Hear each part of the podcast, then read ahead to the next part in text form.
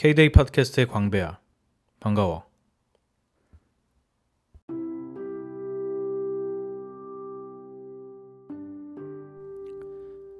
요즘 나는 조금 불규칙적인 생활을 하고 있어.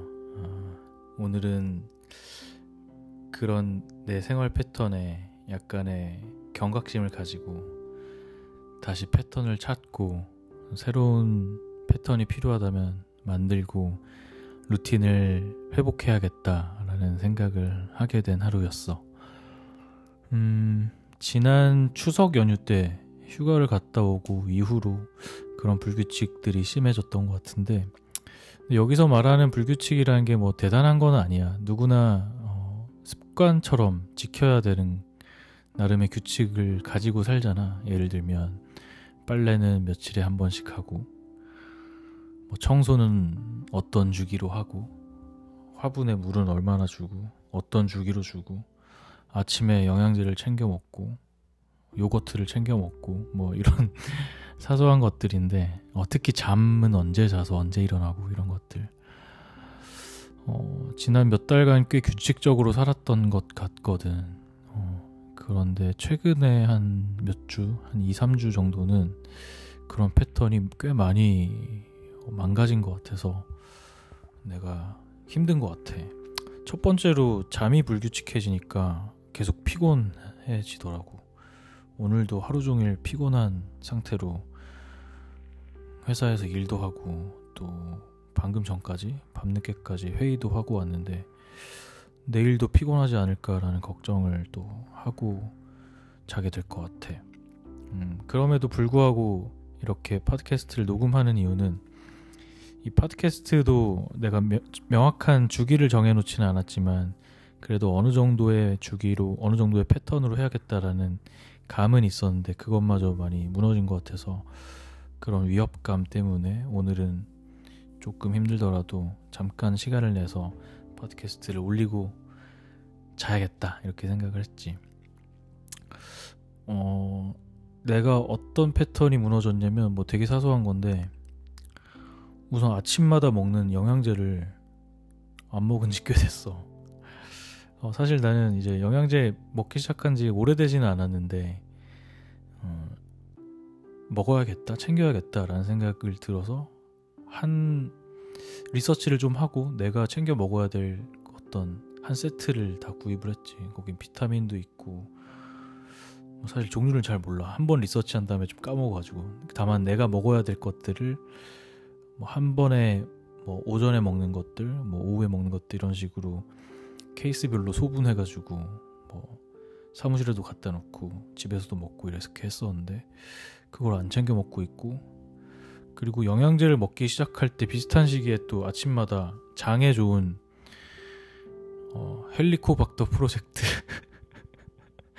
헬리코박터 프로젝트 위를 어, 매일마다 먹었는데 그 정기 배송을 받아서 그런데 이것도 계속 까먹어서 음, 내그 보통 집 문 앞에 바구니에다 갖다 주잖아. 배달원께서. 그 배달원이 어, 어제 담아놓은 것을 오늘 또 안 가져온 상태가 되니까 계속 문자를 보내시더라고 윌 꼭 챙겨 드세요. 이러면서. 그래서 고맙더라고 그렇게 챙겨주기까지 하니까. 그래서 이것도 하나씩 꼭 먹어야 되고 남는 것들은 내가 하루에 막 여러 개를 먹으면 안 되니까 또 유통기한도 있고 그래서 어, 사무실 가서 동료들한테 주기도 하고 그랬어. 또 하나는 운동을 한 몇 주 동안 꾸준히 했었는데 집에서 나는 운동을 하는데 음, 최근에 또 거의 못했지. 그게 아마 어, 발을 다치고 나서 좀 패턴이 무너졌던 것 같아. 발을 깁스를 하게 된 상태라서 운동을 멈췄다가 다시 시작하는 거를 까먹었어. 음, 그런 것도 있고 잠자는 시간도 보통 12시쯤에 자러 갔었는데 요즘에 또 되게 밤늦게 자기도 하고 낮에도 휴일에는 낮에 낮잠을 좀 길게 자기도 하고 그렇게 된 것 같아. 어, 사실 나는 이제 규칙적인 생활이라는 거를 잘 못하던 사람이었어. 그리고 잘 필요성도 느끼지 못했고, 오히려 반감까지 있었던 것 같아. 왜냐하면 규칙적으로 살아야 된다라는 말은 어렸을 때부터 많이 들어왔는데 어, 내가 필요하지 않은 것 같은데 남 내가 납득되지 않는 상태에서 남들이 그렇게 많이 강조하는 어떤 이야기들은 기본적인 반감이 좀 생기잖아. 나도 그랬던 케이스였던 것 같고 지금 와서 생각해 보면 왜 규칙적인 생활이라는 것 자체에 반감이 있었냐라는 걸 생각해 보면 내가 규칙이라는 거에 대해서 잘 이해를 하지 못해서이지 않았을까라는 생각을 하고 있어. 규칙이라는 거는 음, 그, 그 규칙을 정하는 주체는 예를 들면 내가 지켜야 되는 규칙이라면 그 규칙은 내가 정하는 거겠지. 혹은 내가 지켜야 될 규칙이더라도 어떤 다른 사람과의 관계에서 생긴 어떤 예를 들면 조직이라던가 어떤 그룹이라던가 그 안에서 해야 될 행동의 규칙이라면 그 조직이 이제 결정하게 되는 거고 음, 내가 조직적인 일원이 돼서 조직의 어떤 일원이 돼서 행동을 한다면 그 규칙을 따르는 게 맞겠지. 혹은 내 개인의 삶에서 나, 나만이 영향을 받는 부분이라면 내가 규칙을 잡고 세워서 행동을 하면 되는 거겠지. 그런데 내가 규칙을 잘못 이해했다는 점은 이 규칙이라고 하는 거는 그리고 규칙적인 생활을 해야 된다라고 하는 것을 어, 무조건 누군가 만들어 놓은 뭔가를 따라야 된다라는 걸로 이해를 했던 거야. 규칙을 지켜야 된다라는 것과 그 규칙을 어디서 정의하냐라는 것들은 별개의 문제인데 말이지. 뭐 물론 내가 정하지 않은 규칙은 내가 마음에 들지 않는 것도 있겠지. 그러함에도 지키면서 살아야 될 때가 있고 그럴 필요성이 있는 거고 더 문제 문제라기보다는 내가 잘못 이해했던 부분은 내 삶에 있어서 규칙을 만들고 지키면서 살아가는 것 자체가 가지고 있는 장점이 있는데 내 스스로 만드는 규칙 자체도 별로 생각을 하지 않고 살았다는 거야. 그런데 특히나 개인적인 삶에서 규칙을 만들고 그거를 지키면서 살아간다는 거는 나름의 의미와 장점이 있는 것 같거든. 어, 결국 음, 특히나 뭐 내 생활의 루틴 예를 들면 아까 얘기했던 사소한 루틴 같은 것들 있잖아. 언제 일어나고 뭘 챙겨 먹고 화분에 물을 주고 청소를 언제 하고 뭐 머리를 얼마 뭐 어느 주기로 머리를 그 정리를 하고 뭐 이런 루틴들을 나름 정하면서 살아가는 거의 장점은 여러 가지가 있는 것 같은데 첫 번째로는 어, 효율성이 생긴다는 거지. 내가 어떤 방식으로 행동을 하면은 그거 그 행동을 음, 그 행동들은 필요해서 하는 것일 텐데 매번 행동할 때마다 내가 그 행동이 왜 필요한지에 대해서 매번 따져가면서 물어봐가면서 안 해도 된다는 그 습관을 따라가서 어, 항상 해야 되는 행동이라면 습관 몸에 익는 대로 하면은 효율성이 생긴다는 그런 장점이 있는 것 같고 두 번째로는 어떤 심리적인 안정감이 생긴다는 점도 굉장히 중요한 일인 것 같아.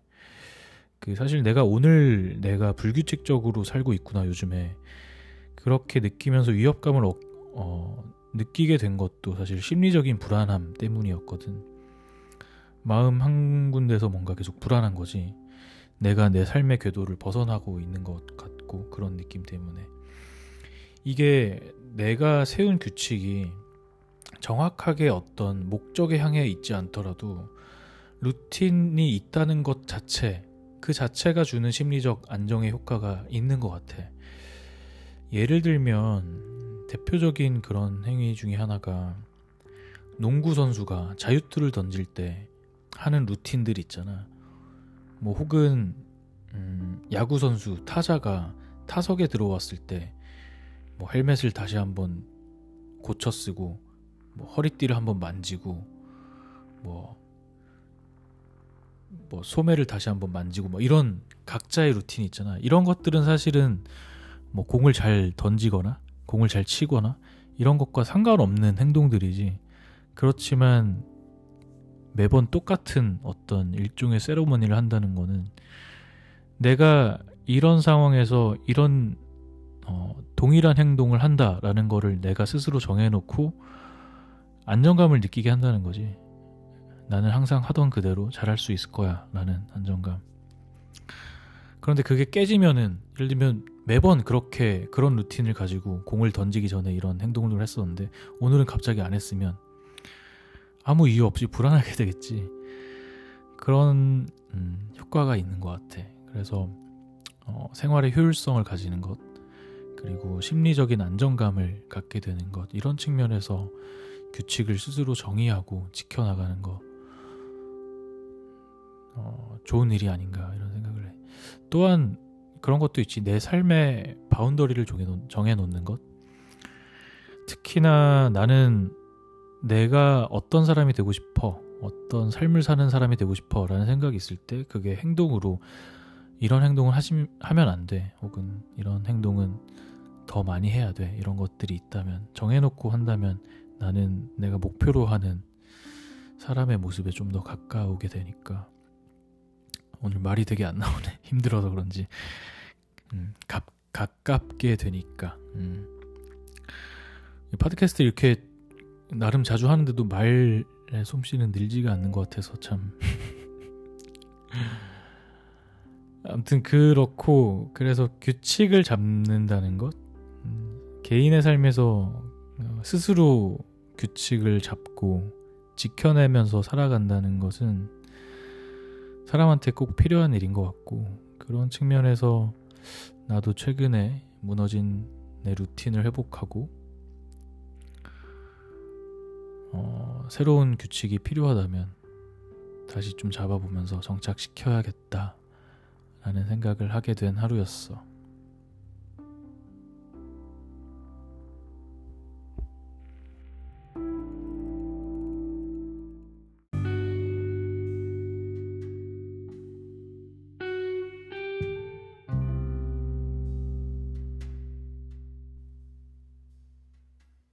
생활을 규정하는 규칙 말고도 다른 종류의 규칙들이 있지.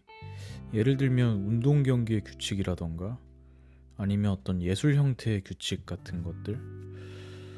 어, 운동 경기 같은 경우는 대표적으로 굉장히 그 규칙이 만들어낸 좋은 어떤 인간의 행동의 예인 것 같은데 우리는 스포츠를 보고 스포츠를 하면서도 굉장히 즐겁고 보면서도 즐거움을 느끼고 그게 또 많은 문화의 어떤 요소들이 되잖아.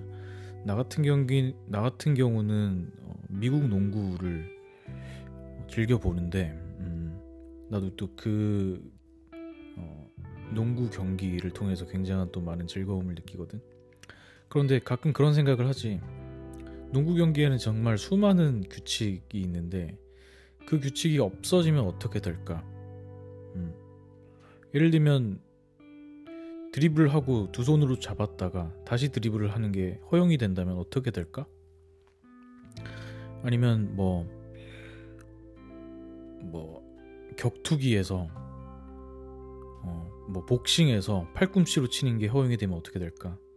다리로 상대방을 가격하는 행위가 허용이 되면 어떻게 될까? 이런 생각들을 하게 되지. 근데 그런 생각을 하면 그런 가설을 가지고 보면 첫 번째로는 아, 이 규칙이 변형되면 뭔가 새로운 게 나올 수도 있겠다.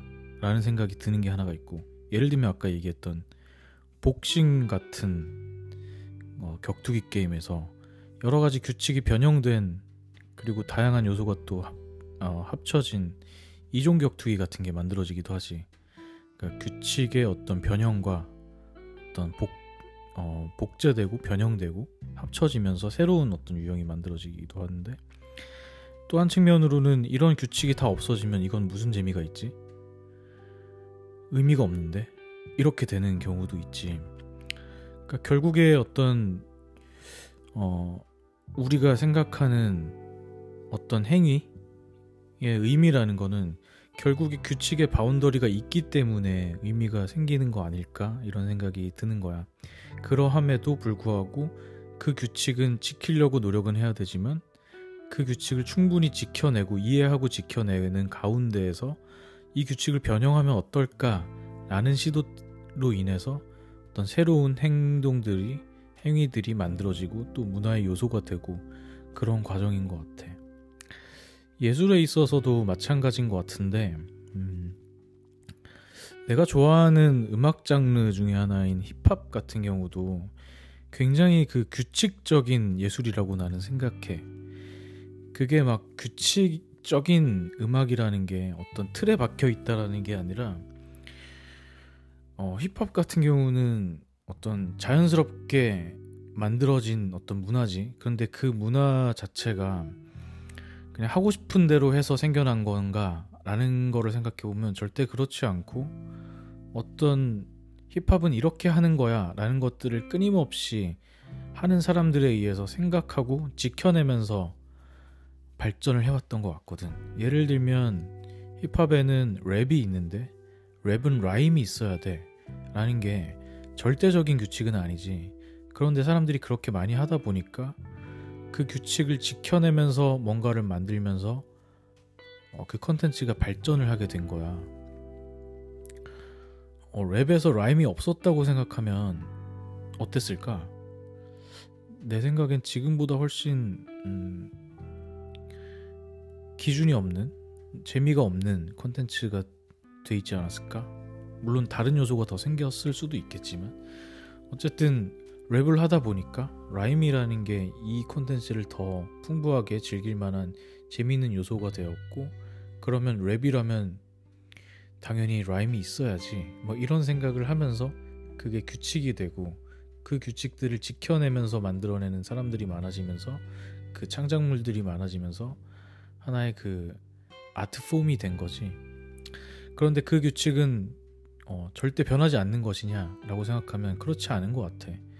그 규칙을 어, 벗어나기도 하고 혹은 깨기도 하면서 발전하게 되는 거겠지.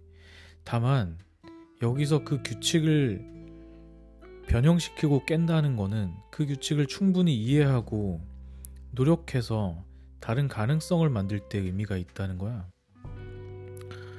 뭐 나는 뭐 그런 음, 경우도 있는데 랩을 한다고 해서 뭐 지금까지 있었던 랩의 규칙들을 전혀 이해하지 못한 채 자기만의 어떤 스타일이라면서 뭐 자기만의 창작물을 발표하는 그런 사례들 보면은 조금 의아했던 적도 있는 것 같아. 그냥 지금 예를 드는 건데 랩으로서. 아, 이 사람은 이런 그 어떤 장르적인 어떤 예술의 형태를 한다고 하고서 이런 충분한 이해를 바탕으로 한 변형을 한 것인가? 아니면 그냥 그 규칙에 대한 이해조차 없이 접근을 한 것인가? 이런 기준으로 판단을 하게 되는 거지. 어, 그래서 그 규칙이라는 건 결국 우리가 어, 살아가고 있는 사회와 문화의 많은 것들을 어, 더 풍부하게 만드는 그런 장치라고 생각이 들고 그리고 그 발전에 있어서는 그 규칙을 깨기도 하고 어, 더 의미 있는 방법으로 변형시키면서 어, 발전을 하게 하는 게 아닌가. 그리고 그 조건은 음, 지금의 규칙들을 충분히 이해하고 실행해 나가면서 발전의 방향성을 방향성을 낼 수 있는 그런 환경, 그런 조건에서 어, 발전이 이루어지는 것이 아닌가. 뭐 그런 생각을 해. 말하다 보니 나도 제대로 설명하고 있는 것인지 잘 모르겠는데 어,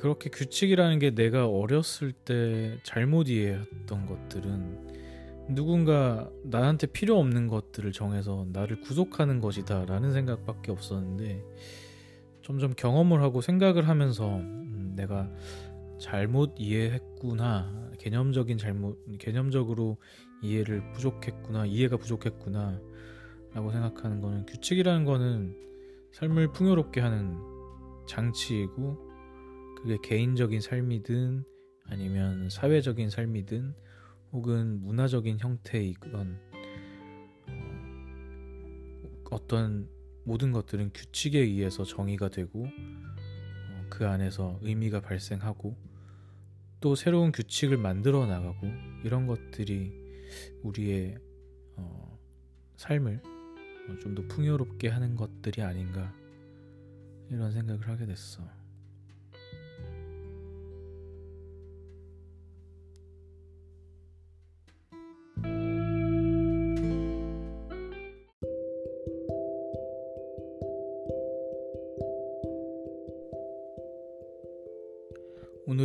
준비도 없이 피곤한 상태에서 어, 얘기를 진행하느라 어, 나도 횡설수설을 많이 하고 말도 많이 꼬이고 중심 없이 예, 얘기를 했던 것 같아. 그래서 어, 오늘은 규칙에 대해서 어, 한번 생각을 얘기하고 싶었는데 굉장히 불규칙적으로 얘기한 것 같네. 어, 앞으로 좀더 음, 그 좀 더 캐주얼한 컨텐츠도 많이 다뤄야겠다 이런 생각하고 있고 내가 굳이 막 생각이 많이 정리되지 않은 상태더라도 어, 다만 차분하게 말을 진행할 수 있다면 그렇게 해야겠다라는 생각하고 있어. 어, 그 지난 에피소드에서 내가 비트 만든 얘기 했잖아. 그 이후로 내가 두 개의 비트를 더 만들었어. 어제가 휴일이어가지고 휴일을 활용해서 두 개를 만들었고 이제 공개를 했는데 어, 처음 했던 것보다 훨씬 나은 것 같아. 그래서 앞으로도 이제 어, 계속 더 재밌게 진행을 할 건데 종종 음, 그 취미 활동도 하면서 드는 좋은 생각이 있다면 음, 이, 이 팟캐스트에서도 얘기를 다뤄보도록 할게. 어, 어제 만든 비트 중에 하나를 음, 오늘도 어, 이 에피소드 이어서 음, 이 얘기가 끝나고 바로 들을 수 있도록 더 붙여놓을게. 그래서 관심 있으면 한번 들어보고 어, 내가 만드는 비트는 SoundCloud에 계속 올릴 예정이라서 음, 평소에 SoundCloud 앱을 활용해서 듣고 있거나 뭐 아니면 뭐 가끔씩 들어와서 듣는 사람이라면 내 계정도 한번 들어와서 팔로우 해놓으면 계속 들을 수 있을 거야. 그래서 구독, 좋아요 많이 부탁하고 그 비트 만들면서 아, 비트 드, 혹, 혹여나 듣게 된다면 내가 어떤 상태인지는 알지. 그 그냥 그 지금 막 시작한 상태거든. 그래서 어, 그런 상황에 어, 떠한 피드백이라도 되게 나한테는 값진 피드백이거든. 그래서 뭐 좋다는 평가도 좋고 뭐 구리다는 평가도 좋고 뭐가 부족하다 아니면 뭘 어떤 거를 만들어줬으면 좋겠다 이런 얘기 있으면 뭐든지 작은 평가라도 작은 피드백이라도 있으면 너무 고마울 것 같아. 어. 그러면 오늘은 여기까지 하고 이후에 이어지는 비트도 잘 들어주길 바래. 오늘도 고마웠고 안녕.